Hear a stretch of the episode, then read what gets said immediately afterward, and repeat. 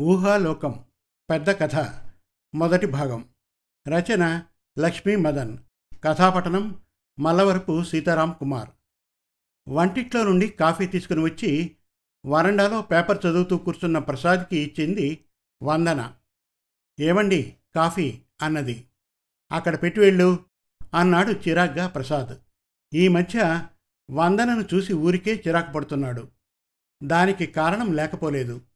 పిల్లలు కొంచెం పెద్దవారైన కొద్దీ వందన లావుగా మారిపోయింది.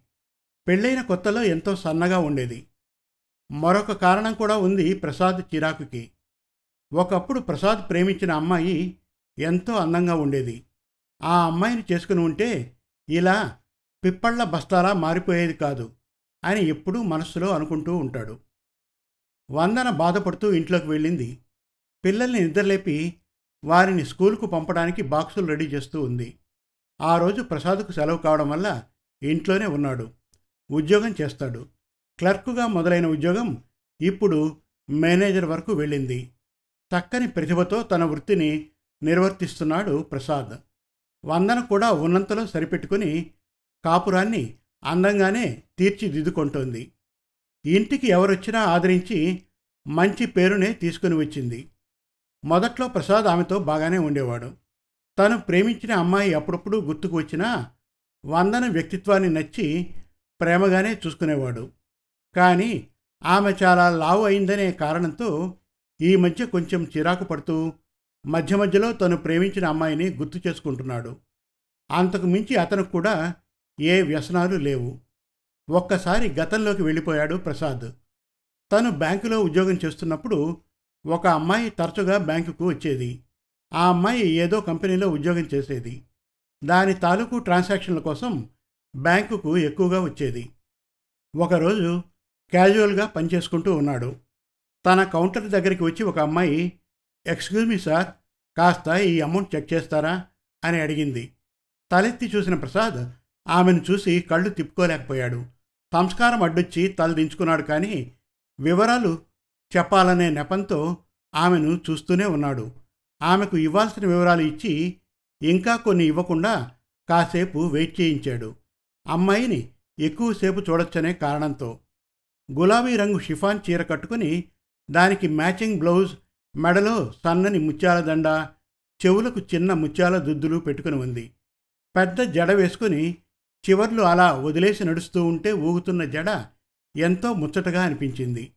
మేని రంగు మరీ తెల్లగా కాకుండా మరీ నల్లగానూ కాకుండా మధ్యస్థంగా ఉంది. పెద్ద కళ్ళు చక్కటి ముక్కు లిప్స్టిక్ వేయకుండానే మెరుస్తున్న పెదాలు కని కనపడకుండా పెట్టుకున్న ఒంటిరాయి ముక్కు పుడక చిన్న బొట్టు ధరించి ఎంతో అందంగా సింపుల్గా కూడా ఉంది. మాట్లాడుతుంటే మరీ అందంగా ఉంది. సన్నటి స్వరం తీయని పాటలా ఉంది. ఇలా రోజూ అమ్మాయి వస్తూ ఉంటే అతని మనస్సు ఉత్సాహంతో ఉరకలు వేసేది. ఆమె రాని రోజు వెల్తిగా అనిపించేది. అలా కొన్ని రోజులు గడిచాయి. ఆ అమ్మాయి కూడా ప్రసాద్తో చదువుగా మాట్లాడసాగింది. ఆమె పేరు ఆమెలాగే అందంగా ఉంది. ఆమె పేరు సౌందర్య. తర్వాత కొన్ని రోజులు ఆ అమ్మాయి బ్యాంక్కి రాలేదు. రోజు ఎదురు చూస్తున్న ప్రసాద్కి మనస్సు వెలితిగా అనిపించేది. అలా కొన్ని రోజులు గడిచాయి. ఒకరోజు ఆ అమ్మాయి బ్యాంక్కి వచ్చింది. ప్రసాద్ మనసు పురివిప్పిన నెమల్లా మారింది. సౌందర్య చక్కగా ప్రసాద్ క్యాబిన్ దగ్గరికి వచ్చింది. హాయ్ ప్రసాద్ గారు అన్నది. హాయ్ సౌందర్య గారు ఎన్ని రోజులు ఎక్కడికి వెళ్ళారు? అన్నాడు. కొంచెం సిగ్గుపడుతున్నట్లుగా చూసి నాకు నిశ్చితార్థం జరిగింది అన్నది చిన్న స్వరంతో. ఒక్కసారి ఉలిక్కి పడ్డాడు ప్రసాద్. విన్నది నిజమో కాదోనని మళ్ళీ అడిగాడు. ఏంటి? అని. ఎంగేజ్మెంట్ అయింది అందుకే రాలేదు అన్నది సౌందర్య. ఒక్కసారి ఆశల సౌధం కూలినట్లు అనిపించింది ప్రసాద్కు.